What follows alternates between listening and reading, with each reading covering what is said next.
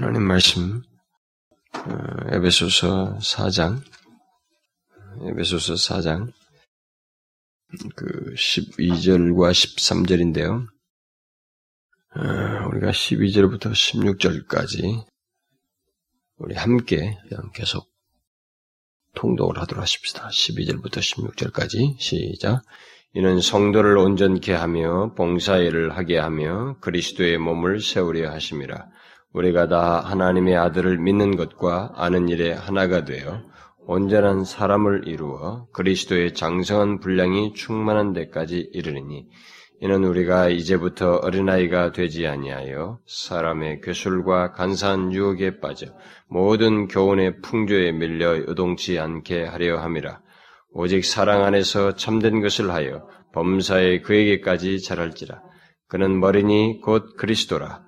그에게서 온몸이 각 마디를 통하여 도움을 입음으로 연락하고 상합하여 각 지체의 분량대로 역사하여 그 몸을 자라게 하여 사랑 안에서 스스로 세우느니라. 12절과 13절 이는 성들을 온전케 하며 봉사일을 하게 하며 그리스도의 몸을 세우려 하심이라. 우리가 다 하나님의 아들을 믿는 것과 아는 일에 하나가 되어 온전한 사람을 이루어 그리스도의 장성한 분량이 충만한 데까지 이르리니. 우리가 지난 시간에 그 사장 11절을 통해서 11절의 그 주어인 그가 그가 무엇으로 무엇으로 무엇으로 사도와 어, 선지자와 뭐 복음 전도자와 목사와 교사로 주셨다라고 하는 것, 그가 교회에 이런 지체들, 은사를 가지고, 그러니까 은사를 가진 이런 직책들을 주셨다라고 하는 그 말씀을 살펴보았습니다. 결국 교회를 구성하고 있는 각 지체들에게 다양한 은사와 직책을 주시는 분이 예수 그리스도이시다라고 하는 사실, 우리는 이 사실을 가볍게 생각하지 말아야 된다고 제가 지난주에 아주 이 사실 굉장히 강조했습니다. 그가 주셨다고 하는 것. 그 교회 안에 구성원들은 예, 지체들은 그리고 각 그 지체들에게 어떤 직책과 은사를 주어서 그들에게 교회를 이렇게 섬기게 하고 어, 거기서 예, 활동하게 했는데 그 각 지체들이 가지고 있는 어, 그들에게 주어진 은사와 그리고 은사를 포함한 직책, 예, 은사를 가지고 어떤 것을 하도록 하는 어떤 직책들, 이런 것들은 다 그리스도께서 주신 것이다. 그 사실은 많은 것을 시사하는 것입니다. 굉장히 많은 것을 시사하죠. 그리스도께서 주신 것이라는 면에서 우리의 모든 은사들의 우열 개념은 같은 건 없어요.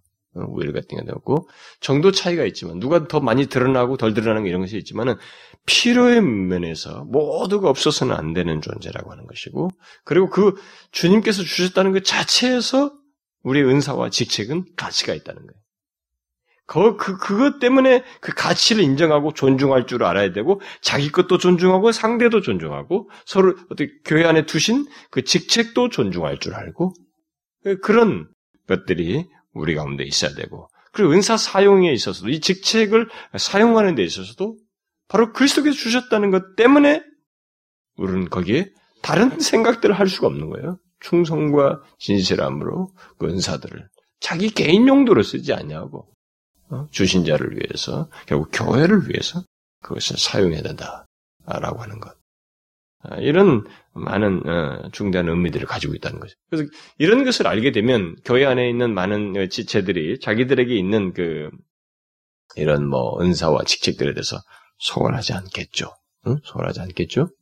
아, 굉장히 달라져요. 근데 왜 이런 사실, 왜 우리들의 현실은 왜 그렇지 못할까? 자신들이 교회 지체로 있으면서 그 있는 각자의 그 은사와 그리고 직책들에 대해서 왜 이렇게 소홀하고 어, 게으르고 나태하고 또 마치 모든 은사와 이런 것들이 개인적인 것처럼 자기 개인의 자랑과 뭐 이렇게 예? 어, 드러남을 위해서 사용하고 또 소극적이고 뭐, 왜 그럴까? 그것은 다 이 사실을 모르는 거예요. 그가 주셨으니 라고 하는 주신이가 그리스도시라고 하는 것을 알지 못해요. 다 자기가 잘나서 그러고 자기 스스로 뭐 그냥 천성적인 것을 생각하고 자기에게 뭐 별다른 것도 없는 거저 사람은 잘나고 이런 차원에서만 세상적인 가치관에서만 보고 있기 때문에 우리가 그런 잘못을 범하고 있는 것이다. 교회에서 은밀하게 남들에게 보이지 않는 걸 하는 봉사하는 그런 어, 여력과 조건과 상태를 가지고 있어도 그것조차도 다 그리스도께서 그 사람에게 주신 것이고 그 사람이 있지 않으면 교회는 안 되는 거예요. 이런 사실을 우리가 잊지 말아야 된다. 그런 맥락에서 교회는 모든 사람, 어린 사람까지는 뭐 예를 들어 상관없어요. 모든 교회 속한 지체들은 그러면서 다 서로에게 없어서는 안 되는 그런 어, 지체들이고 귀한 존재들이다. 그런 것을 우리가 기억을 해야 됩니다. 지난주 말씀을 통해서 우리가 잊지 말아야 되겠죠.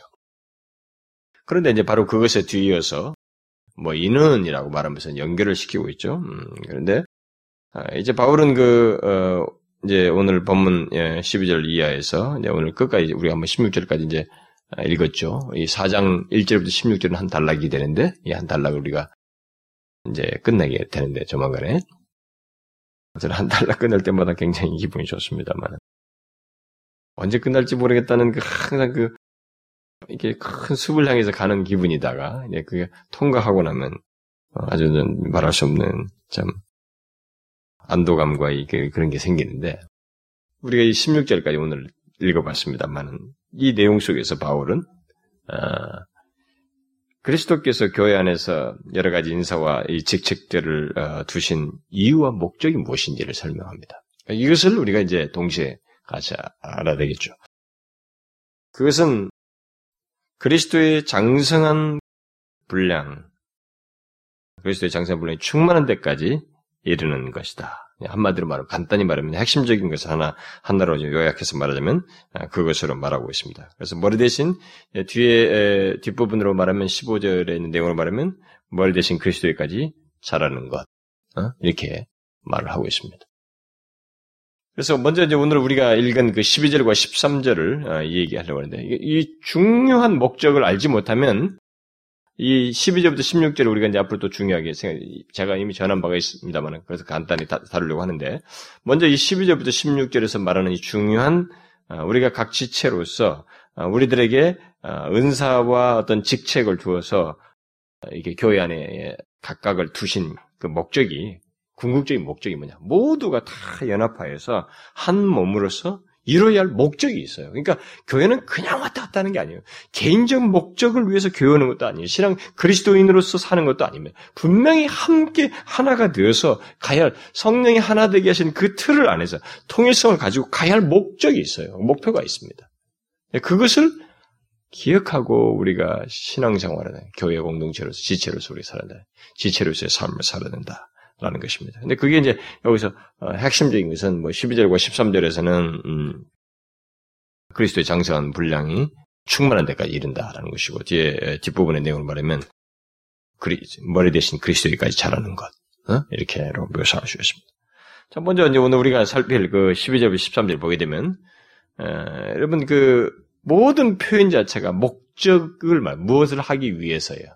다 어떤 목적적인 내용들을 어, 얘기하고 있습니다. 그리스도의 몸을 세운다. 이것도 교회가 한 몸으로서 이 직책들을 가지고 모두가 하나가 되어서 이루어야 할 목적이에요. 어? 그리스도의 몸을 세운다. 또 온전한 사람을 이룬다. 이것도 다 우리 모두가 하나가 돼가지고 지체들이 온전한 몸을 이룹니다. 또 그리스도의 장성한 분량이 충만한 데까지 이른다. 이것도 다 우리가 이루어야 할 목적이에요. 그래서 우리들이 하나가 되어서 이루어야 할 목표들을 다 표현하는 것입니다. 그런데 이 모든 내용은 이제 뭐 핵심적으로는 저는 마지막 부분에서 뭐 가지고 설명해도 되고 뭐 다 연관이 있습니다만은. 그런데 이 모든 내용들은 중요한 것은 이 목적이 어떤 과정을 요한다는 것입니다. 어? 떤 과정을 요한다는 거죠. 그러니까 이게 이 목표로 나아가는 데는 어떤 과정을 가지고 있다는 거죠. 그 안에 포함된 개인도 그렇고 교회 그 사람들 구성된 교회 전체가 다 이렇게 어떤 과정을 요한다는 것입니다. 다시 말하면 어, 성숙을 향한 긴 과정 속에서 있게 되는 것이라고 하는 것을 말해줍니다. 그래서 교회적 전체적인 집단적인 의미에서도 공동체적인 의미에서도 성숙을 향해서 나가고 있습니다만 세계 교회가 우리가 2장에서 2장 2장과 3장에서 말한 것처럼 그리스도 하나님께서 가지고 계신 창세전에 가진 그 지혜가 이 교회였는데 이 교회를 유대인과 이방이나 하나로 엮으셔서 교회가 존재케 하셔서 이렇게 드러나게 되는 이것에서도 계속되는 성장이에요. 우리가 2장 후반부에서 건물이 세워져 나가는 것을 말했죠. 점점점 왕성, 완성도를 향해서 나가는 것입니다. 여기서도 그런 그림 속에서도 점점 더 온전한 것을, 완전한 사람의 모습으로, 완전한 상태로 나아가는 거죠. 그것을 축소해서 교회적인 집단적인 모임 속에서도 이것은 계속해서 성숙해 더 점진적인 음? 성숙으로 나아가는 것입니다. 그러면 개인적으로도 설명 가능해요? 그 안에 포함된 누구든지 그리스도의 교회 안에 들어온 모든 사람 처음에 왔을 때 와서 아무것도 모르고 밋밋한 대로 가만히 있지 않잖아요. 근데 그 사람이 점점 그리스도의 몸을 아, 몸을 이렇게 세우는데 자신의 역할을 더 점점 더 풍성하게 드러내고 그야말로 이게 그리스도의 장성한 불량이 충만한 데가 이르는 이런 내용이 자기 자신 안에서도 드러나는 것을 됩니다. 소위 말해서 우리가 성숙하게 되는 거죠. 성장하게 됩니다. 그런 내용이죠. 바로 이런 긴 과정들을 다 그런 과정적인 설명들을 말하고 있어요. 이게 다 이런 과정 속에서 이르러야 할 목표라는 겁니다. 결국 이것은 여기 문맥은 전체적인 내용인데 어쨌든 우리가 어떻게 듣던 간에 전체적인 것에 초점을 맞추고 듣되 사람들은 전체적인만 얘기하면 자기와 무관한 걸로 생각하니까 그렇게 듣지 말고 또 우리 자기 자신들이 마찬가지. 우리들은 계속해서 성장해야 된다는 거예요. 성숙해야만 한다는 거예요. 그 나아갈 목표가 있다라고 하는 것을 여기서 보게 됩니다. 우리는 지금까지 이 4장 1절부터 1절부터 성령이 하나 되게 하신 것, 곧 그리스도인의 하나됨을 계속 살펴왔습니다. 바울은 앞에서 그 교회에 곧 이 그리스도인의 하나됨은 이미 주어진 것이다. 라고 말했죠. 그러니까 성령께, 성령이 하나 되게 하신 거예요. 이미 형성된 거예요. 이미 주어진 것이에요. 어? 그래서 주어진 것인데도 불구하고 그것을 힘써 지키라. 라고 3절에서 말했습니다. 그러니까 거기에 하나님에 의해서 된 것인데도 이 한 몸이, 예, 거기 포함된 사람들이 다 된 것인데도 불구하고 이것을 하나 되게 하신 것을 거기에 포함된 사람들이 지체들이 힘써 지키는 문제가 있다고 하는 것을 앞에서 시사를 했습니다. 그런데 이 뒷부분에 와서 오늘 본문에 와서는 여기 12절과 13절에서는 그것을 세운다 이렇게 얘기하고 있어요. 세우고 이루고 이르러야 할 어떤 필요가 있는 것으로 말을 사용하고 있습니다. 성령이 하나 되게 하신 것. 이제 그리스도인의 하나됨이 더 세워지고 이루고 이르러야 할. 그러니까 교회가 그렇게 점점 더 어, 그런 모습을 가져야 된다고 하는 것을 시사하고 있습니다. 결국 이런 사실들은 이런 표현들은 무엇을 뜻합니까? 교회 그 앞에서 말한 성령이 하나 되게 하신 것, 어? 어, 교회의 통일성이죠. 예, 그리스도인의 하나됨이죠. 이 그리스도인의 하나됨은 이미 주어진 것이지만 눈으로 볼 수 있게 지켜져야만 할 지켜져야만 하고 그게 이제 3절 내기 힘써 지키란 말은 그거죠. 성령이 하나 된 것이 주어진 것이지만 이게 드러나야 되잖아요. 하나의 하나라고 하는 거, 우리가 하나 되었다고 하는 것, 어? 하나로 존재하고 있는 것을 드러나야 되잖아요. 그 드러나 눈으로 드러나는 문제에 있어서 있기 때문에 힘써 지키라고 했단 말이에요. 그뿐만 아니라 이 그리스도인의 하나됨은 더 나아가야 된다는 거예요. 어? 눈으로 볼 수 있게 지켜야 할 뿐만 아니라 교회 각 지체들이 은사와 직책을 사용하여서 충만한 데까지 나아가야 된다는 거예요. 그리스도의 장성한 분량이 충만한 데까지 이르러야 한다는 것입니다. 그런 필요를 가지고 있다는 거예요. 그러니까 기독교 신앙은 결국 그리스도의 교회는 그리스도의 교회에 속한 지체는 결국 그리스도인이란 모두 정체되어 있는 것이 아니에요. 신앙이라고 하는. 계속해서 나아갈 목표가 있고 충만한 데까지 이르러야 하는 것입니다. 다 성숙을 향해서 나아가는 거예요. 그러니까 예수 믿으면서 마냥 그 처음에 뜨거웠다가 이그 식는 것 같은 거, 어, 그건 아닌 거예요. 물론 여러분 어떤 사람들 이런 말 하죠. 아 처음에는 막 그런 그런 뜨거운 게 있었는데 지금은 좀 뜨거운 것이 없다니. 예, 그것 때 감정적인 기준에서만 또 말하는 것도 주의를 해야 되죠. 왜냐하면 사람은 어린할 때와 이 어린할 때의 그 분별력과 표현과 성숙한 사람의 분별은 다르니까요. 성숙한 사람은 아무래도 마음을 헤아리고 균형이 잡혀지고 좀 포괄적이죠. 어쨌든 이런 성장이 있어야 된다는 거예요. 깊이와 성장이 있어야 된다는 거죠. 그런 것을 이 교회를 얘기하면서 말하고 있어요. 특별히 실천적인 삶을 말하면서 이런 일을 하고 있습니다. 여러분들은 제가 오늘 이런 내용을 얘기하는 것에 대해서 다소 오늘 뭐 처음 듣는 분들은 특별히 어렵다고 여겨질 수도 있어요. 그러나 여러분, 우리가 익숙치 않아서 그래요. 그러나 엄연히 성경이 있는 내용이에요. 어? 에베소서에 분명히 나와 있는 이런 내용입니다. 우리들이 너무 이런 것이 익숙치 않다는 거죠. 교회론에, 교회에 대해서 익숙치가 않다는 거예요. 익숙치가 않고, 역시 우리들에게 감미로운 것은 뭐 매번 들어도 좋은 것은 뭐냐면 은혜와 축복이에요. 응? 개인적인 내용. 그것만 나오면 마음은 편해. 또 그래 다른 건 나오면 복잡해. 좀 머리가 아프고 별로 관심이 없어. 좀 오늘은 은혜가 떨어진 얘기다라고 생각이 되는 거예요. 별로 관심 귀찮아요. 그렇게 우리가 길이 들어져 있어요. 많은 사람들. 그러니까 그런 것에 길들여지니까 아마 목사들도 거기에 길들여진 사람이 뭐 쉽게 가기 위해서 그렇게 하는 것 같아요. 왜냐면 기경하기가 너무 귀찮거든. 막 모른다고 벌써 사람이 떨어져 나오고 안 참석 안 하고 그러니까 결국 그들이 좋은 얘기로 가는 것 같고 또 그들도 그걸 선호하고 서로가 자멸하는 거야. 응? 서로가 공생하는 것 같지만 서로 죽는 거예요. 제가 어제 말씀을 준비하는데 시간이 모자라는데 저를 붙잡고 전화를 하, 전화하신 어떤 목사님이 계셔요. 에, 그분이 예, 저하고 전화도 아 이제 마음은 굉장히 급한데 막 전화가 끊어지면 또 다시 하고 전화가 끊어지면 또 다시 하고 막한 대다섯 번을 하시면서 계속 그 말, 말을 이어서 질문하고 또 얘기하고 그랬는데 그분이 그런 얘기를 해요. 자기 교회에 참 어려움이 많대요.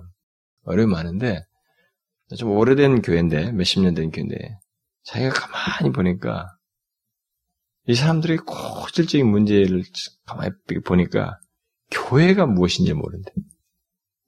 자기가 교회에 대해서 설교를 해야 되겠다는 거예요. 이게 우리가 한국 교회 전체적인 문제 문제라고 자기가 보고 보고, 보고 있었 보지만은 일단 자기 교회부터 교회 장로들이고 뭐 직분자들이고 무슨 모든 성도들 교회가 무엇인지 모른다는 거예요. 그래서 제가 그랬어요.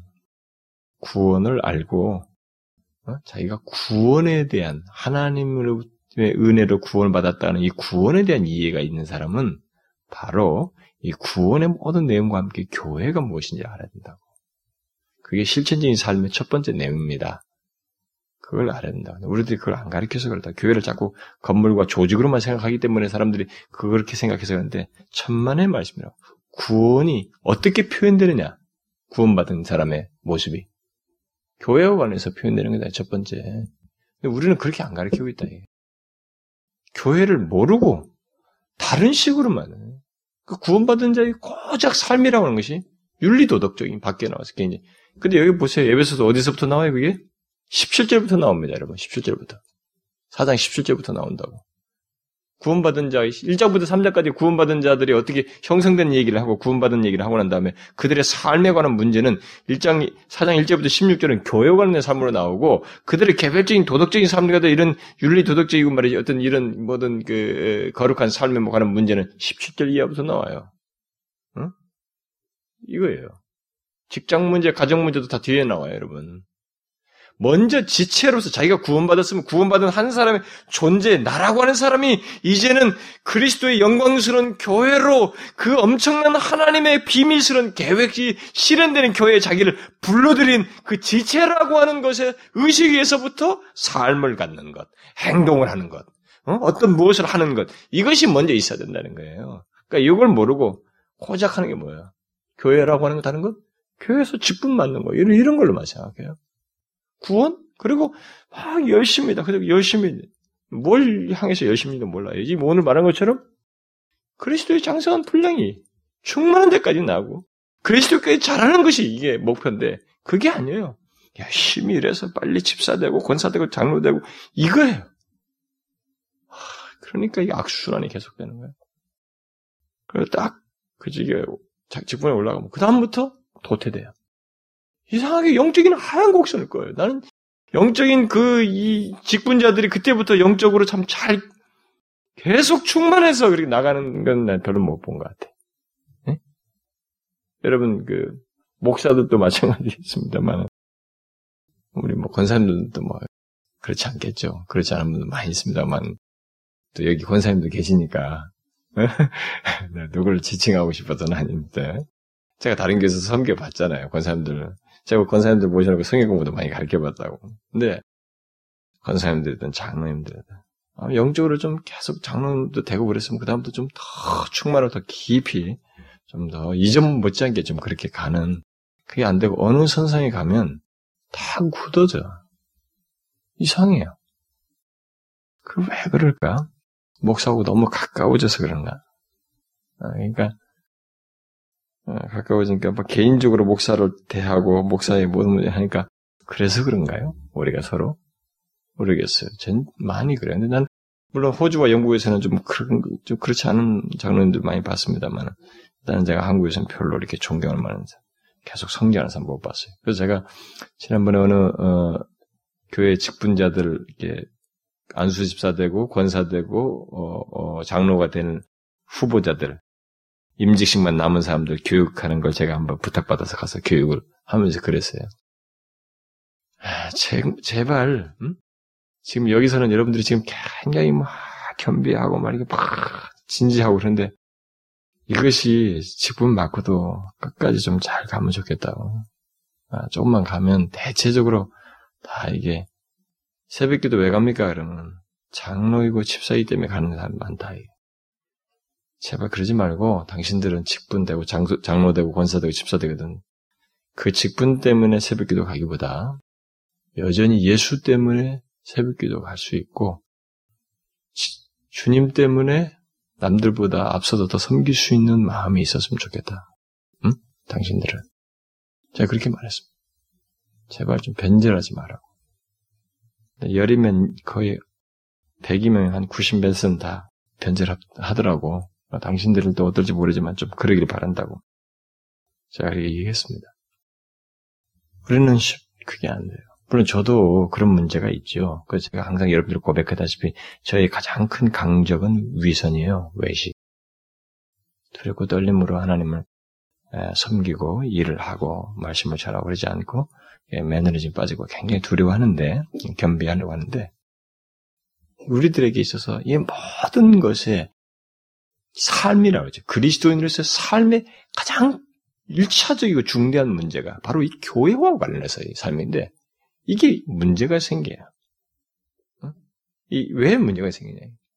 여기서 말한 것처럼 이 성장하거든, 성숙해야 되거든. 언제는데 충만한 데까지 일을 해야 되는데 이런 걸 알지 못. 그리고 우리가 이룰 목표가 있다는 거죠. 이 목표, 이런 목표가 다른 목표가 아니는 거예요. 다른 목표가 아니라. 근데 여러분 우리가 이런 문제를 한번 나중에 생각해 볼 일이거든요. 정말로 오늘날 예수 믿는 사람들이 자신들의 목표가 어? 이것일까? 여기서 말한 걸까? 어? 이런 목표일까? 교회가 이런 목표를 세우고 있어. 이런 목표를 의식하고 교회가 막 달려가고 있을까? 교회 그 지체들이 다 이런 목표를 그리스도의 장성한 분량이 충만한 데까지 이르기 위해서 이게 우리가 이런 목표인 줄 알고 그리스도까지 머리 대신 그리스도까지 자라야 된다는 것을 목표로 알고 계속 그것을 향해서 나가고 있을까? 그럴까요, 여러분? 그러니까 우리들이 뭐가 근본적으로 문제가 있느냐? 교회가 무엇인지를 모르는 거예요. 진짜로. 구원 다음에는 막 그런 얘기만 계속 재탕삼탕 하려고 그래.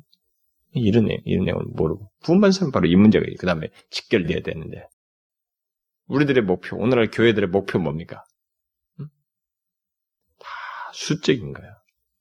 뭐 교회 교세뿐만 아니라 무슨 뭐 물량적인 뿐만 아니라 선교, 막몇 사람 파송, 또 무슨 뭐 뭐 몇 명, 그런 거예요. 응? 진짜로 그렇습니다. 이게 너무 우리한테 문제가 있다는 거예요. 지금 4장 1절부터 시작하면서 너희들이 그리스도인 됐다고 하는 거, 우리들이 그 어떻게 구, 그리스도인으로서 이 또 교회 안에 들어오게 됐다는 사실을 얘기하고 난 다음에 우리들의 삶으로서 가장 먼저 말하는 게 뭐냐? 교회 오는 삶이에요. 그리고 우리에게 이런 목표가 있다는 거예요. 이런 목표를 향해서 나아가야 된다는 것이죠. 여기 다 우리들이 개입되어 있어야 된다는 거예요. 결국 바울은 여기서 성령이 하나 되게 하신 것, 곧 그리스도인의 하나 됨은 눈으로 볼 수 있게 지키는 것을 넘어서서 성숙과 완전함으로 나아가야만 한다고 하는 사실을 어, 말해주고 있는 것입니다. 그것은 마치 우리가 어, 성결에도 거룩함에도 이 정도 차이가 있듯이 어떤 사람에게 있어서 이 하나됨의 정도 또는 충만함에도 어, 정도 차이가 있다는 거예요. 이 통일성이 충만하게 드러나는 이 문제에도 정도 차이가 있다는 거죠. 그래서 그것을 향해서 완전함으로 나아가야 된다. 이렇게 말을 하고 있습니다. 그러면 성령의 하나 되게 하신 그 교회에 또는 교회 또는 우리들이 그 안에 포함된 우리들이 궁극적으로 이루어야 할 목표가 여기서 뭐라고 했어요? 아까도 제가 음, 오늘 오늘 본문 12절과 13절에서는 어, 그 무엇보다도 그리스도의 장성한 분량이 충만한 데까지 이르는 것이다 라고 말하고 있습니다.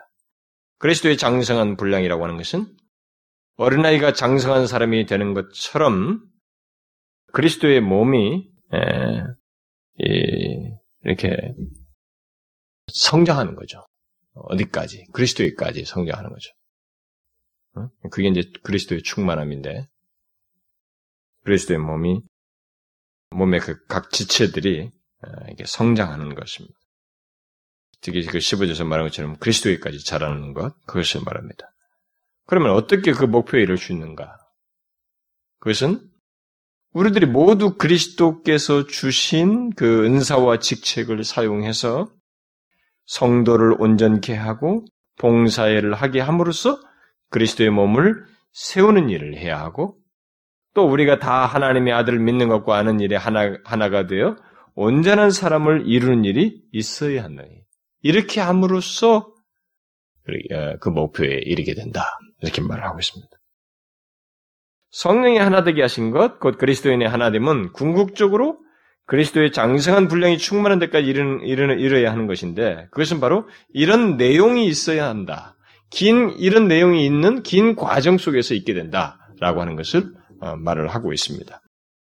그러면 그 과정적으로 있어야 하는 이 세부적인 내용들을 어, 간단히 어, 살펴보도록 하십니다. 우리는 이미 그 교회가 무엇인가에 대해서 제가 한 6개월 넘도록 설교를 하면서 이 본문을 다뤘죠. 이 12절부터 16절을 좀 어느 정도 상세히 다뤘습니다. 다뤘기 때문에 그저 전체 흐름의 차원에서 제가 이 오늘 이 12절과 13절을 16절까지 아, 내용을 아, 간단히 좀 하려고 합니다.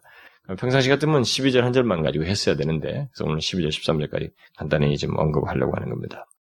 제일 먼저 어, 교회, 곧 우리 그리스도인들이 지체된 우리들이 그리스도의 장성한 분량이 충만한 데까지 이르기 위해서 우리에게 있어야 하는 것은 그리스도께서 주신 은사와 직책을 사용해서 성도를 온전케 하고 봉사일을 하게 하는 것입니다. 이것이 있어야 돼요.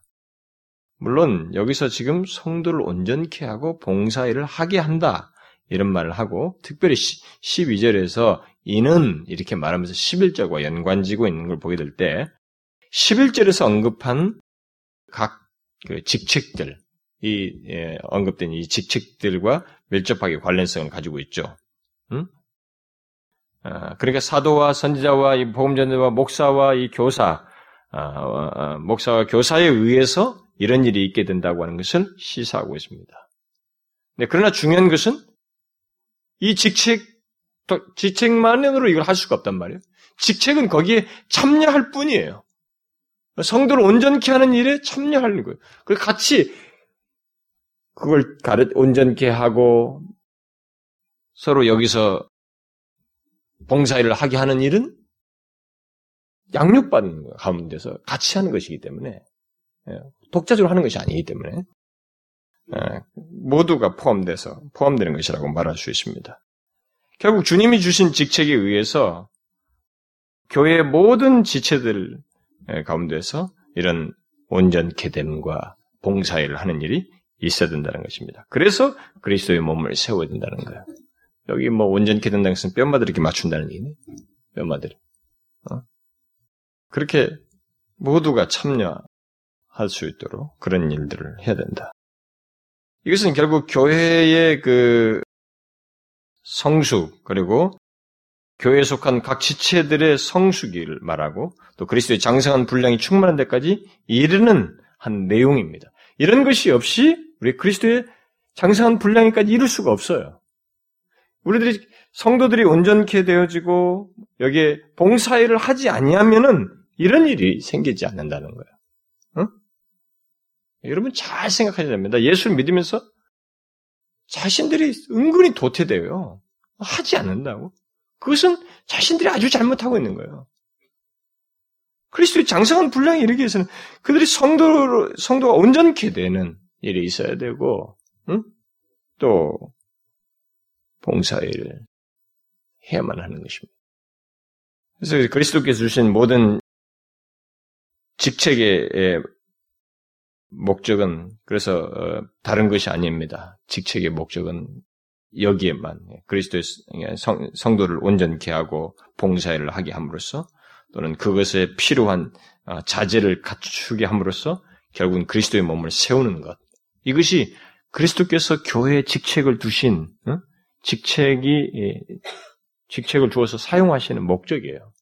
그러니까 여러분 잘 알아야 됩니다. 우리 교회, 우리들의 목사부터 비롯해서 교회 직책과 각 은사들, 이건 무슨, 다 무엇을 위해서 한 방향으로 나가야 되면 그리스도의 몸을 세우는 거예요. 봉사와 온전케 되는 이 모든 작업 속에서 그리스도의 몸을 세우는 대로 나가야 되는 겁니다. 근데 예를 들어서, 우리는 이런 게 있어요. 참 이런 것은 우리가 많이 이탈한 건데, 성경으로부터. 오늘날 많은 사람들이 직책을 맡잖아요. 이런 직책, 목사도 비롯해서 모든 직책. 이게 그리스도의 몸을 세우는 직책으로 있지 않아요. 그런 의식을 강력하게 안 갖고 있습니다. 그건 반드시 고쳐져야 됩니다. 고쳐져야 돼. 우리가 그런 세대 속에서 너무 들어오니까 가짜로 만연돼 가짜 사상과 가짜 정신에 그대로 받아들여서 그 풍토 속에 젖어 있을 뿐이지 성경은 본래 교회의 각 지체들에게 주어지는 은사와 직책은 모두 한 방향을 향해서 간 그것을 위해서만 쓰게 돼 있단 말이에요. 어떤 거예요? 그리스도의 몸을 세우는데 그리스도의 몸을 세우는데 사용하는 합니다. 이건 우리가 정말로 알아야 돼요. 근데 이, 것을 우리가 어떻게 전달을 해야 사람들이 알 수 있을까요? 나는 그게 이 시대를 놓고 볼 때 참 궁금해요. 어, 교회 안에서 뭐든지 마찬가지예요. 오늘날 이제 예를 들어서 오늘날 형태로 바뀌어진 어떤 그 세분화된 어떤 뭐 은사뿐만 아니라 각계 주어진 직책들 뭐 교회 안에서 대학부모, 청년부모 뭐 이런 뭐든 간에 여전도든 뭐 이런 거 안에서라도 뭐 하나 맡아도 리더를 맡든 뭘 하나 맡더라도 임원을 맡더라도 그런 자기들에게 주어진 직책들이 목표가 뭐냐 말이에요. 방향이 어디로 나가야 되냐 이거. 과연 그들이 우리들이 그런 것을 그리스도의 몸을 세우는 것에 이게 이 사실을 절대적으로 비중을 두고 생각을 하고 자신들의 직책과 은사를 사용할까? 이 문제를 우리는 생각해 봐야 돼. 목사직이 뭔데, 목사직이? 선교사직이 뭐고? 장로직이 다 뭐고? 성경 공부 리더직이 뭔데? 뭐냐 말이에요. 그리스도의 몸을 세우기 여기 모든 시체들이 다 봉사일을 하고 그래서 그것에 필요한 어떤 자질들을 갖추도록 하는 이런 작업 속에서 결국 이 일을 해야 된단 말이에요. 그리스도의 몸을 세우는 거예요. 교회 안에 은사와 함께 직책을 주신 것은 어떤 개인의 재능을 자랑하고 인기몰을 하고 어, 영웅시 되는 것이 아니고 모든 성도들에게 필요한 자질들을 갖추게 함으로써 봉사일을 하게 함으로써 그리스도의 몸을 세우는 것이야만 합니다. 이것을 위해서 그 특별히 이제 이 목사와 교사뿐만 아니라 앞에 리더하는 모든 것들은 그 직, 그런 직책이 있는 것입니다. 하나님께서 그런 직책을 두시고 세우신 것입니다. 아, 이것을 위해서 주님으로부터 직책을 받은 자는 그래서 이제 그 가르침과 양육을 충실히 해야 되고 모든 성도들은 또한 그런 양육을 충실하게 받아야 되는 것입니다. 서로가. 여러분 그 어, 성경을 한번 그 예죠 실례를 하나 찾아볼까요? 음, 사도행전 음, 한번 2장을 한번 보십시다. 사도행전 2장을 한번 보시면 여러분 42절부터 한번 보세요. 42절부터. 바로, 바로 이 드러나는 게 뭔지 한번 보시라고요. 저희가 사도의 가르침을 받아, 이 앞에서 이제 얘들이 회개하고 예수 믿었어요. 그리스도인 됐습니다. 그래가지고 저희가 사도의 가르침을 받아 서로 교제하고 떡을 떼며 기도하기를 전 힘쓰니라. 사람마다 두려워하는데 사도들로 인하여서 기사와 표적이 많이 나타나니 믿는 사람이 다 함께 있어 모든 물건을 서로 통용하고 또 재산과 소유를 팔아 각 사람의 필요를 따라 나눠주고 날마다 마음을 같이하여 성전에 모이기를 힘쓰고 집에서 떡을 떼며 기쁨과 순전한 마음으로 음식을 먹고 하나님을 찬미하며 또 온 백성에게 칭송을 받으니 주께서 구원받은 사람을 날마다 더하게 하시니라. 이게 뭐예요, 지금? 지금 이 11절과 12절의 내용을 설명하는 거예요. 11절과 12절. 각 직책 맡은 자들이 가르치고 이렇게 해서 다 어? 서로가 온전케 되고 어? 봉사일을 하면서 그리스도의 몸을 세워가는. 그러니까 그리스도께서 주신 그 은사와 직책의 목적은 결코 개인적이지 않아요. 결코 개인적이지 않습니다. 그래서 교회 안에 모든 지체들이 그 자기들의 직책과 은사를 개인적으로 사용하거나 또 개인적으로 생각해서 소극적이거나 수동적이어서는 안 됩니다. 아, 수동적이어서는 안 돼요. 저는 우리나라에 지금 큰 교회죠. 우리나라 최고로 큰 교회 그 그룹에 속해 있는 그 교회에서 이 성가대를 운영하기 위해서 그 성가대 그 싱어들도 그렇고 심지어 이 악기 하는 사람들 이렇게 뭐 사역자로서 그뭘 하는 사람은 뭐 그것이 교회 안에서 사역이라면 그 사역자로서 전담해서 사역하는 것은 문제가 안 되는데 그거 말고 교회 신앙생활 하는데 그 재능을 가지고 그 자기 나름대로 주어진 은사를 사용하는 것인데 아, 그 사람들이 그 어, 교회로부터 돈을 받아가지고 받으면서 그런 일을 한다는 것이 큰 교회는 만연되어 있는데 그건 정말로 잘못되어 있는 거예요. 그건 교회가 무엇인지를 모르는 것입니다. 나는 절대로 교회의 그 헌상이 그런 식으로 사용돼서는 안 된다고 생각이 됩니다. 오히려 있는 것들을 다 내놓아서 뭔가 자기 걸 드리려고 자기에게 있는 인사와 직책을 다 사용해서 교회를 세워서 그리스도의 몸을 세운 데 쓰려고 했고 오히려 드리려고 했지 은사를 사용하면서 받고 말이죠. 이게 무슨 플레이? 개인 플레이지 이게. 아니에요. 개인적으로 사용하는 것입니다. 그건. 그건 잘못하는 거예요. 교회가 어떤 사람들에게 장학금을 준다든가 피를 다 이런 건 가능하죠. 그것이 아니고 그 그리스도께서 주신 은사와 직책을 여기서 특별히 강조하고 있는 걸 알아야 됩니다. 그리스도께서 주셨으면 그건 더 이상 개인 용도가 아니에요. 그리스도를 위해서 써야 할 뿐만 아니라 교회를 위해서 써야 돼요. 교회를 세우는데. 이 목적을 절대로 잊으면 안 돼요. 이걸 잊고 살면은 자기는 주신 것을 영유하는 거예요. 주신 자의 뜻에 영유하고 있는 거예요. 그래서 하나님 주님 앞에 서서 뭐라고 말할 텐데? 뭘할 거예요? 뭐라고? 뭐라고 말해요? 다 주신 자가 여호와신데 주님이신데 받지 않은 것이 하나도 없는 사람이 그런 식으로 썼을 때 어떻게 하겠냔 말이에요. 그것은 성령이 하나 되게 하신 교회에 지체된 자가 갖는 모습이 아닙니다. 예, 개인적, 개인적에서도 안다고, 아, 개인적으로 생각해서 뭐 소극적이거나 수동적이서도 안 돼요. 그래서 예수 믿는 사람들 중에 교회 안에서 자꾸 소극적이고 수동적인 사람들도 그 문제가 되는 거예요. 자신들에게 허락된 무엇이든 직책이든 그 은사든 이것은 자기 것이 아니고 주신 자가 있기 때문에 그건 적극적으로 사용하도록 돼 있지 수동적으로 쓰는 게 아니에요. 그건 교회를 위해서 쓰란 말이죠. 왜냐하면 그리스도인이 아니라면 이런 문제가 나오지 않아. 이런 말도 할 필요도 없어. 그러나 일단 그리스도의 지체로서 교회의 한 지체를 불렀을 때는 자신의 삶의 일차적인 삶은 바로 교회를 세우는데 쓰라는 거예요. 모든 은사와 직책을. 이게 부르심의 첫 번째 삶이라는 거예요. 근데 부르심의 첫 번째 삶을 생각 안 해요. 아직도 부르심 받지 않은 자처럼 모든 용도와 목표를 다 바꿔서를 쓴다고 말이죠. 그렇게 얘기해요. 그러니까 교회가 무엇인지 모르니까 교회에서 그 어떤 목사님 나한테 얘기한 것처럼 그 교회 목사님 얘기한 것처럼 권세를 부르는 거예요. 뭐. 올랄 만큼 더 올랐다니 더 이상 오를 거 없다. 난 평생 항존직이다.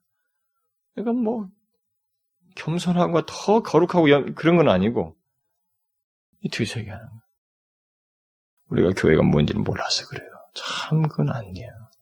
우리의 머리는 교회 머리는 절대 목사도 아니고 사람도 아니에요. 정말로 그리스도예요.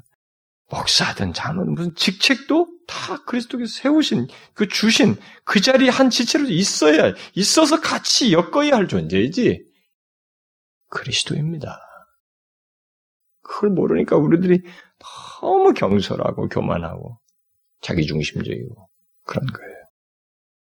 여러분 우리는 모두 그리스도께서 주신 직책과 은사를 사용해서 봉사일을 함으로써 그리스도의 몸을 어, 세워야만 합니다. 그것이 그리스도께서 우리에게 은사와 직책을 주신 목적이고 또 은사와 직책 에, 직책이 에, 자체 직책 자체의 목적이기도 해요. 우리는 이것을 잊지 말아야 됩니다. 그리고 우리들은 항상 이 목적을 위해서 자신이 직책과 은사를 사용하고 있는지를 스스로에게 물어야 돼. 내가 지금 나에게 있는 직책, 맡은 것들, 어? 이런 은사를 바로 이런 목적으로 사용하고 있는가? 그리스도의 몸, 그리스도의 교회를 세우기 위해서 사용하고 있는가? 물어야 돼. 응? 막 자기를 드세면서 이렇게 하는 거냐? 정말 교회를 세우기 위해서냐? 물어야 되는 것입니다. 물론 또 이런 오해도 생기시잖아요. 아, 물론 나는 교회를 하죠. 하는데 객관적으로 볼 때는 영 아니란 말이야. 그럴 수도 있겠죠. 그건 교회 안에서 다뤄져야 돼. 혼자 잘났다고 하지 말고 서로를 안에서 직책만 자의 조절과 코치와 양육과 가르침 속에서 다루어져야죠. 우리는 이 사실을 잊지 말아야 됩니다. 그 다음 우리가 곧 교회가 그리스도의 그 어, 장성한 분량에 충만한 데 이르기 위해서 우리 안에 있어야 할 것은 우리가 다 하나님의 아들을 믿는 것과 아는 것에 하나가 되어 온전한 사람을 이루는 것입니다. 제가 이런 내용들을 상세히 다루기 때문에 굉장히 간단하게 언급하려고 합니다. 여기서 온전한 사람은 뒤에 장성한 분량까지 자라는, 자라야 하는 그리스도의 몸과 연관되어 있죠. 문맥 속에서 그리스도의 몸의 또 다른 표현이라고 할 수 있습니다. 그렇다면 결국 교회를 얘기하는 것입니다. 네, 교회예요. 물론 이 말을 교회를 집단적인 의미에서 어, 교회를 얘기하지만은 결국 그 교회에 속한 지체와도 개인적으로도 연관지어서 설명을 얼마든지 할 수도 있죠. 그럼 문맥의 1차적 강조점은 교회예요. 집단적인 의미라고 하는 것은 우리가 알아야 됩니다. 그래서 그 앞에 2장 그 15절에서도 교회를 아, 표현할 때 한 세 사람이다. 처음에 교회가 이렇게 이대인과 이방인을 하나로 엮어서 하나님께서 교회를 처음 세운 것을 보고 그 묘사할 때 그 표현을 가지고 한 세 사람이다. 이런 표현으로 교회를 처음에 세워진 것을 말을 했는데 여기서는 그 한 세 사람이 아니라 다른 표현으로 뭐요? 온전한 사람이다. 이렇게 말. 그러니까 새롭게 창조된 시작된 한 세 사람이 이제 온전한 사람으로 묘사되고 있습니다. 교회 똑같이 교회를 얘기하는 건데 그건 뭐예요? 교회가 이렇게 살아간다, 성장해 나간다, 어? 성숙해 나간다고 하는 거. 온전한 사람은 결국 성숙한 사람, 성숙한 교회, 온전한, 완전한 교회로 나아가는 상태를 지금 두고 얘기한다고 볼 수가 있죠. 그래서, 그러나 우리가 이제 뭐 얼마든지 예, 개인적으로도 좀 생각할 수 있지만 포인트는 놓치지 말아야 됩니다. 아, 교회의 성숙은 결국 교회에 속한 각 지체들의 성숙을 전제하죠. 예, 그러니까 그것이 전제가 되어 있습니다. 각자가 다 포함되는 거죠. 따라서 우리들 각각이 교회에 의해서 예, 그 교회 각 그, 교회 머리 대신 예, 그리스도의 온전하심이 예, 우리 안에서 이게 드러남으로써 온전해지는 것이니까 결국 각 개개인이 다 포함되어 있다고 볼 수 있죠. 그러나 한 개인 얘기만 하자는 게 아니고 그 개인이 포함된 지체들을 포함된 모든 교회가 바로 이 온전한 사람으로 되는 거 그것을 얘기하는 것입니다. 여러분들은 제가 이런 상세한 설명을 하는 것에 대해서 좀 의아해 할지 모르겠어요. 너무 복잡합니다. 정말 그런 얘기를 꼭 드려야 됩니까? 이럴지 모르겠어요. 그러나 여러분, 바울이 이런, 이렇게 전달을 하고 있어요.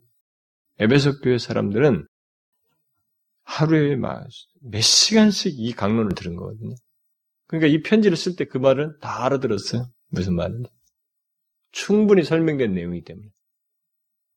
여긴 요약적인 거죠, 사실 어떤 면에서. 그러니까 우리는 그만큼 이런 부분의 내용에서 몰라서 그러는 거니까 여러분들이 잘 새겨들어야 돼요. 이런 내용에 대해서 좀 복잡하다 하지 말고 알아야 됩니다. 온전한 사람으로 묘사한 것에 대해서 이해를 하셔야 돼요. 그런데 바울은 어, 여기 13절에서 교회가 온전한 사람 그리고 어, 그리스도의 그 어, 장성한 분량이 충만한 데까지 이르는 길은 우리가 다 하나님의 아들을 믿는 것과 아는 일에 하나가 되는 것이다 라고 말을 하고 있습니다. 자, 여기서 우리가 먼저 주의할 만은 우리가 다 라고 하는 말이에요.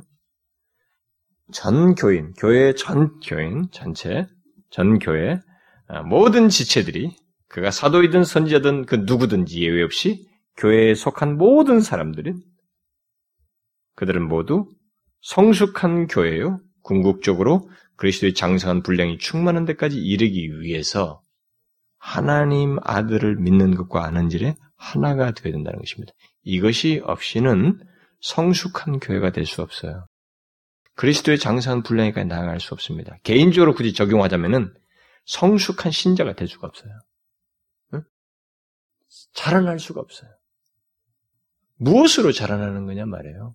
앞에서는 직책 맡은 자들에 의해서 온전한 사람, 성도를 온전케 되고 봉사일을 하게 함으로써 그런 일들이 되는데 여기서 지금 특별히 강조되는 것은 뭐예요? 하나님의 아들을 믿는 것과 아는 일이 하나가 돼야 돼. 이것이 없이는 우리가 성숙한 그리스도인도 될 수뿐만 아니라 그런 것이 없는 어, 지체는 성숙한 교회라고 할 수가 없어요. 자, 그러면 하나님의 아들을 믿는 것과 아는 일이 하나가 된다는 것은 무엇을 말할까? 이것은 일단 예수 그리스도를 지적으로 아는 것을 넘어서서 체험적으로 아는 것을 말합니다. 음? 체험적으로 아는 것을 말해요. 이것은 일단 예수 그리스도를 일반적으로 믿음을 믿는다고 하면서 아는 것이 있는데 그것을 훨씬 더 넘어서 좀 더 더 성숙한 더 깊은 내용들을 내포하는 것입니다. 우리들은 모두 일단 교회에 속한 자들이라면 모두 일반적인 면에서 예수 그리스도께서 어떤 분이신지를 믿고 또한 알고 있습니다. 그렇죠? 여러분들은 다 알고 있죠. 그의 인격과 사역을 믿고 또한 알고 있습니다. 그는 하나님의 아들로서 인성과 신성을 가지시고 가지신 분이시라는 것을 다 믿고 알고 있습니다. 그리고 그가 어떤 일을 행하셨는지를 알고 있습니다. 아, 그리스도께서 이 땅에 성육신 하셔서 어, 어떤 구원의 사역을 십자가에서 어떤 일을 이루시고 특별히 그가 여기서 가르쳤던 것과 뭐 선지자로서 제, 어, 왕으로서 제사장으로서 우리의 구속적인 사역들을 행하셨던 이런 것들을 다 알고 있습니다. 그리고 믿고 있어요. 지체라면 다 그렇죠. 만약 이런 그리스도 인격과 그의 사역을 믿지 않는다면 그는 그리스도인일 수 없습니다. 그리스도의 몸된 교회에 지칠 수가 없죠. 그러나 그리스도의 지체는 누구나 다 이 사실을 믿고 또한 알고 있습니다. 아, 이 부분에 이 부분에서 우리들은 모두 어, 기본적인 면에서 하나가 되어 있습니다. 지체들은 그리스도 교회 속한 지체들은. 그런데 바울은 여기서 흥미로운 사실은 예수 그리스도를 믿는 것 다음에 아는 것을 말하고 있다는 것입니다. 우리가 일반적으로 단어를 쓰려면 아는 것과 믿는 것 이렇게 하면 더 이해가 쉬운데 예수 그리스도를 믿는 것 다음에 아는 것을 말하고, 말하고 있다는 거예요. 본래 믿는 것, 믿는 것 속에는 아는 지, 지적인 요소가 있습니다. 안다는 것이 포함되어 있어요. 믿음 속에는 지성적 요소가 이미 포함되어 있는 것입니다. 그런데 여기다가 믿는 것 다음에다가 아는 것을 얘기하고 있어요. 그렇다면 그가 지금 여기서 강조하는 것은 어? 아는 일, 그건 뭐겠어요, 여러분? 응? 여기서 아는 것은 아는 일이라고 하는 것은 이미 믿은 자가 예수 그리스도를 믿은 자가 예수 그리스도 인격과 그의 사역을 모든 믿은 자가 믿은 자가 더욱 풍성하고 깊게 아는 거예요. 그 그리스도를 체험적으로 깊이 있게 아는 것을 말하는 것입니다. 우리는 교회는 각 지체들은 각 지체로 구성된 교회는 그렇게 그리스도를 더 알아갈 수 있어요. 그 충만한 데까지 나아갈 수 있다는 것입니다. 성령이 하나 되게 하신 교회, 곧 한 몸인 교회는 궁극적으로 온전한 사람으로 또는 그리스도의 장성한 분량이 충만한 데까지 그런 맥락 속에서 이르러야 하는데 그것이 바로 그리스도를 믿는 것과 하는 것에서 이렇게 더 깊이 체험적으로 삶을 통해서 나아가게 된다. 응? 그런 얘기예요. 여러분들은 바울이 그 빌립보서 3장에서 누구보다 믿음이 좋은 사람 아닙니까? 근데 그 사람이 그리스도 자신을 더 알고 싶다고 말한 걸 아시죠? 바로 그 문제예요. 근데 지금 바울은 여기서 그게 모든 개인에게도 개인적으로도 어, 어, 온전한 사람이 되고 그리스도의 장성한 분량이 에, 충만한 데까지 이르는 것을 말하기 얼마든지 개인적으로 적용이 가능한데 지금 여기서는 모든 교회가 교회에 속한 모든 자들이 다 그렇게 진보하는 그렇게 성숙해 나가는 것. 의식 교회가 그런 상태의 교회를 지금 여기서 어, 묘사하는 온전한 사람을 이루어 그리스도의 장성한 분량이 충만한 데까지 이르리니 이렇게 말하고 있는 것입니다. 그러니까 교회는 그렇게 나아가는 거예요. 그래서 여러분 우리가 사실 나중에 완성된 교회가 이 완성된 교회 완전한 교회 완성된 교회가 새 하늘과 새 땅에 있게 될 때 그것은 이런 모든 알, 알을 기초적으로 다 가지고 있고 그 깊이 성숙된 교회 그리고 그 성숙됨이 이제 그야말로 완전한 상태 더 깊이 풍성히 아는 것으로 이때어서 나타나게 됩니다. 그래서 여러분 이 세상에 있을 때부터 그리스도의 지체들은 하나님을 아는 사람들이에요. 예수 그리스도를 믿는 것과 아는 것에 깊이를 더해가는 사람들이에요. 더해가다가 완전한 상태로 완전히 알무로 나아가는 것입니다. 우리는 그런 과정을 가지고 있다는 거예요. 이런 사실을 말하는 것은 뭐겠어요, 여러분? 교회는 절대로 죽은 공동체가 아니라는 거예요. 유기체라는 거예요. 생명체라는 겁니다. 생기 있는 모든 개체가 다 다른 은사들 다 가지고 있는 개체들이지만 다 생기 그들이 같이 이렇게 그런 더 장성한 대로 나아가는 그런 생기와 생명력을 가지고 있다는 것입니다. 여기에 여러분과 제가 각 사용되어야 된다. 각각 자기 자신들이 연관돼 있어야 된다는 것입니다. 그러니까 예수 믿으면서 그냥 퍼져 있으면 안 된다. 어, 자라남이 없이 이런 성숙이 없이 우리들이 그리스도께서 주신 직책과 은사를 사용해서 그리스도를 믿는 것과 아는 것에서 성숙함과 온전함에 이르는 것이 있어야 된다는 거예요. 그리고 마침내 어, 이르게 된다는 것이죠. 우리들의 목표는 바로 그것입니다. 그리스도께서 주신 은사와 직책을 사용해서 한 몸으로서 그런 상태로 나아가는 것, 그 성숙으로 나가는 것이 우리들의 목표예요. 그러니까 교회는 다른 목표를 세워서는 안 돼요. 개인적으로만 생각해서도 안 됩니다. 교회가 다. 그래서 저 같은 사람들 이렇게 보면은 우리는 아직 멀었잖아요. 어, 멀었지요. 어, 우리가 한 지금 5년 됐습니다. 교회가 이게 아직 멀었지만 우리들의 목표는 그래요. 교회가 모두가 이렇게 그리스도를 믿는 것과 아는 것에 하나가 되어서 이거 하나가 된다는 것은 성장 성숙한다는 거죠. 그것에서 더 깊이를 더한다는 거죠. 일, 일체성을 간다는 건데 그래서 교회를 세우고 정말 장성한 분량이 나가는 것이 어떤 면에서 보면 제도적인 교회의 오래된 교회 속에서 몇십 년 된 교회 속에서 어, 이런 것들을 알지 못하고 그냥 교회의 외적인 요소와 그런 것만 가지고 있지 실제 생기문에서 어, 그리스도를 믿는 것과 아는 것의 차원에서 어, 더 깊이를 더해가지 않고 제자리 걸음하고 오히려 더 위선적인 교회로 갖는 이런 교회의 모습보다는 횟수가 작아도 사실 이런 부분에서 더 목표를 알고 나아가는 교회 그런 지체들이 있는 많은 교회가 어떤 면에서 좀 더 성숙했다고 볼 수 있죠. 예, 개체적으로 설명하자면, 개교회적으로 설명하자면. 그러니까 우리는 성경의 이런 지를 통해서 알아야 될 것은 우리의 목표가 분명히 이런 이것이 있다는 것을 알고 같이 나간다는 것입니다. 그래서 한 주석가는 이런 얘기를 했어요. 우리가 이제 그 목표에 이르기 위해서 한 몸만 해서 어, 각자에게 주신 은사와 직책들을 부지런히 사용해야 된다는 얘기인데 그런 맥락에서 한 주석가가 이런 얘기를 했어요. 그리스도의 교회에는 게으르는 게으름뱅이는 게으름뱅이를 위한 장소는 없고 오직 바삐 움직이는 어?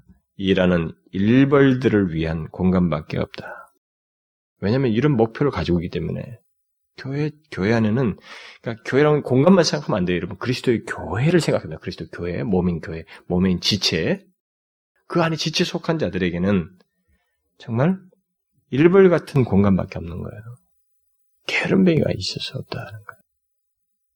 한 몸인 교회는 한 지체인 나를 포함해서 모든 지체들이 봉사일을 하여 자기에게 주신 은사와 직책을 사용해서 예, 사용해서 봉사일을 하면서 하나님의 아들을 아는 것과 믿는 것과 아는 것에서 어, 성숙해 나가야 돼. 이 그런 가운데서 계속 부지런함이 있어야 된다는 거예요. 멈추지 말아야 된다는 거죠. 그 목표를 향해서 부지런히 나가야 된다. 그런 성숙이 없이는 교회의 성숙을 말할 수 없습니다. 이런 모습이 없이는 나의 개인의 개인의 성숙도 말할 수가 없어요. 만약 우리들이 그리스도를 믿는 것과 아는 것에서 깊어지고 풍성해진다면 여러분 한번 생각해 보세요. 그것이 풍성해진다면 그리스도를 더욱더 체험적으로 알게 된다면 어떤 현상이 생기겠어요? 여러분 분열이 생기겠습니까? 그 교회는 역시 성숙하겠죠. 그 그리스도인의 하나됨을 더 온전한 모습으로 드러내겠죠. 그런 모습이 우리 가운데 있게 된다. 그래서 결국은 교회 지체된 자들이 내용적으로 가지고 있어야 될 건 뭐냐면 교회 지체라고 하는 그 의식 속에서 각 개별적으로 우리가 다 가지고 있어야 될건 뭐이 개인에게 우리가 있어야 할 내용이 있다면 그리스도를 믿는 것과 아는 것에서 하나가 되고 개별적으로는 깊이가 더해야 돼요. 확실히 깊이가 더해요. 그것이 깊이가 더해가고 그 알미 풍성해지면 우리들은 역시 분열이 안 생겨요, 여러분. 정상적인 신자라면 정상적으로 그렇게 된 사람이라. 여러분 그리스도를 깊이 아는 사람이 분열을 야기시킬까요? 저는 그럴 리가 없다고 합니다. 만일 어떤 사람이 어떤 체험을 하고 뭐 그리스도를 깊이 알았다고 말하면서 분열을 야기시키는 그것은 그리스도를 믿는 것과 하는 일에 하나가 되지도 않고 깊이가 더한 사람이라고 할 수 없어요.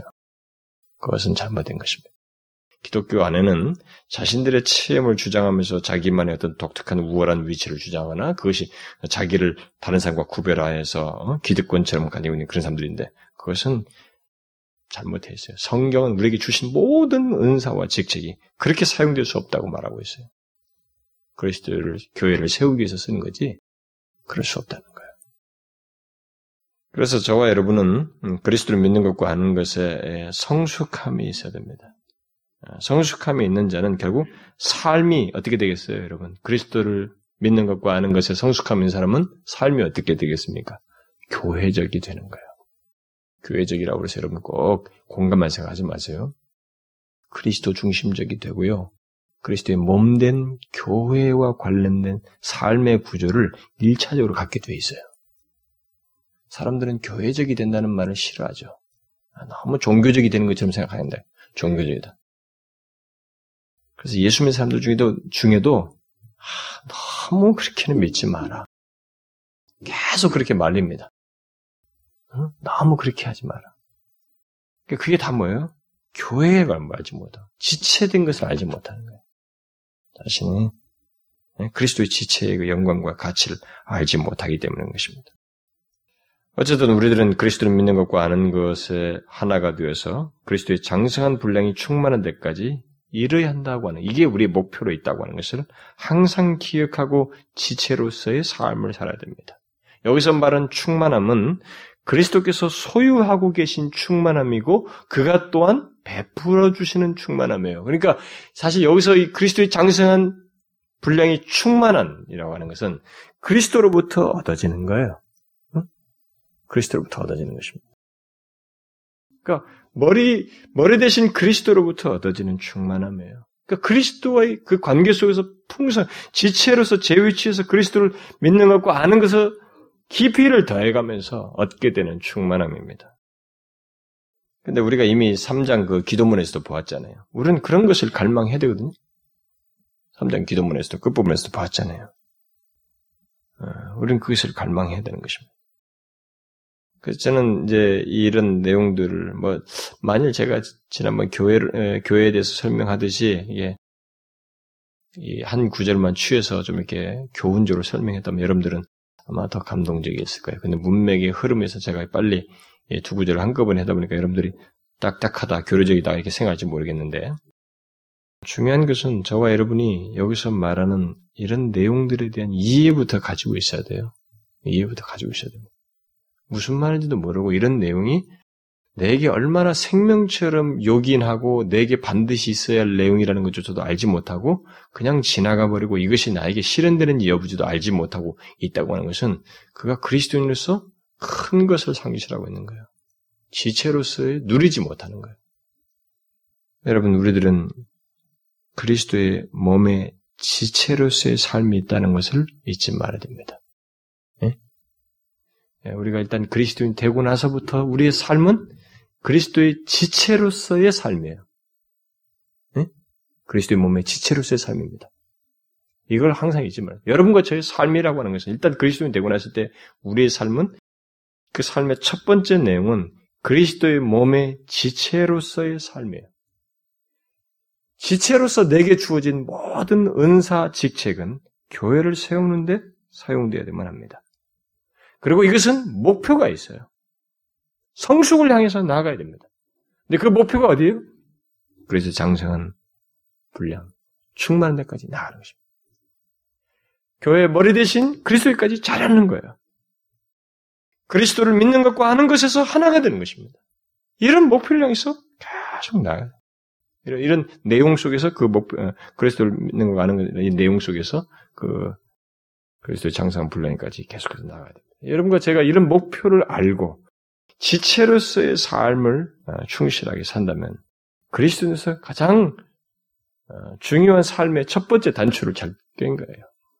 여기서 안 되면은 제가 누누이 얘기합니다만 다른 모든 도덕적인 삶에 아무리 잘 돼 있었어도 그것은 문제가 있는 삶이에요. 우리는 이제 거꾸로 돌아가죠? 교회 이런 의미로서의 교회 삶을 알지 못하고 교회에서 조금 봉사를 하긴 하는데 그게 다른 목적이에요. 목표가 선명치 않은 그런 봉사를 할 뿐, 밖의 삶에서 이 어떤 도덕적인 삶을 우선적인 주 그런 것이 있음으로써 우리는 가치 부여를 하고 그리스도인의 삶을 크게 높이 평가하는데 그렇지 않아요. 그리스도인의 삶은 교회와 관련된 삶입니다. 교회적이어야 돼요. 이게 먼저 있어요. 자, 저는 이런 내용이 바울이 우리에게 가르쳐 줬을 때, 이런 소개해 줬을 때, 이 내용을 우리가 아는 것에서 끝나지 말아야 된다. 저는 저와 여러분이 우리 교회 안에서도 이것이 실현돼야 돼요. 우리 개인적으로도 그렇지만 우리 개인이 다 이 사실을 알고 이렇게 그리스도께서 주신 은사와 직책을 가지고 사용해서 성령이 하나 되게 하신 이 하나됨이 성숙을 향해서 나가야 됩니다. 어차피 하나님께서 만져줬어요. 만들어줬습니다. 어? 만들어진 하나가 있어요, 우리는. 교회는. 만들어진 하나가 성숙을 향해서 더욱 더욱 성숙해 나가기 위해서는 이 진리를 알고 우리 제 자신들이 지체된 우리들이 각자의 주어진 은사와 직책을 충분히 사용해 봉사하고 특별히 그리스도를 믿는 것과 아는 것에 깊이를 더해 가서 하나 되어서 이 그리스도가 자라야 됩니다. 성숙을 향해서 나아가야 되는 것입니다. 저는 여러분들과 제가 이 부분에 대해서 이해를 가지고 아 이게 좀 너무 어렵습니다. 나는 이런 삶이 그렇게 중요할까요라고 생각하지 말고 이것이 굉장히 중요해요. 그래서 여러분들이 조금 더 참조하고 싶으면은 음, 지난번 교회에 대해서 설교했던 이 부분의 내용을 참조하시면 상당히 도움이 할 거예요. 그건 좀 더 여러분들에게 교훈적인 내용이 되겠죠. 그래서 제가 교회론에 대해서 특별히 주일 낮 예배 설교를 했음에도 불구하고 우리는 이런 부분에서 미흡한 점을 가지고 있거든요. 아직까지도.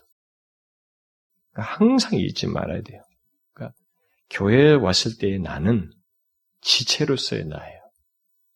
그리스도 몸의 지체로서. 이걸 잊지 말아야 돼요. 그러면 지체로서 삶이 있는 거예요. 독불장군으로 절대 존재할 수 없어요. 왜냐면 마디로 연결되어 있기 때문에. 저 사람 없이 나도 가치가 없고 나 없이 저 사람도 가치가 없어요. 머리 대신 그리스도도 나 없이는 드러나지가 않아요. 그런 특별한 유기체를 갖고 있다는 거 우리가. 이런 사실을 알고 지체로서의 삶을 1차적으로 우리가 살아야 된다는 거, 우선해야 된다는 걸 알고 지체로서의 삶, 은사며 달란트며 모든 것이 지체로서 발휘 된다는 거. 목표를 향해서 나가야 된다는 거. 끝까지 잘해야 된다는 거. 멈추지 말아야 돼요. 영적인 생활에서 우리가 나태하거나 머물러지잖아요? 그건 이상한 거예요. 여러분, 바울이 죽을 때 죽, 죽을, 죽, 죽음으로 가면서 영적으로 하얀 곡선에 갔습니까? 아니잖아요. 디모데후서 마지막 죽을 때 어떻게 합니까? 믿음의 선한 싸움을 싸우고 다 달려왔다고 그러잖아요. 근데 그것에 앞서서 빌립보스에서 뭐라고 그랬어요, 여러분? 빌립보스도 감옥에 갇혔을 텐데 온전히 이뤘담도 아니라 아직도 자기는 더 쫓아가야 된다.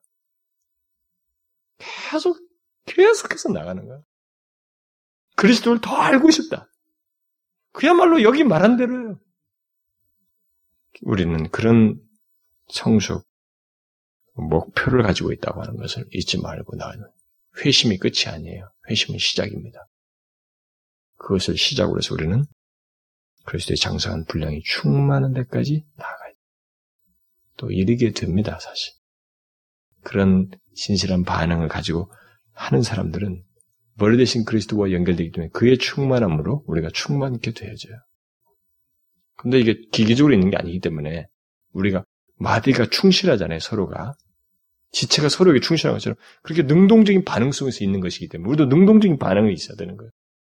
능동적으로 그걸 구하고 하는 모습 속에서 그리스도의 충만함이 우리 가운데 충만하게 드러나는 거예요.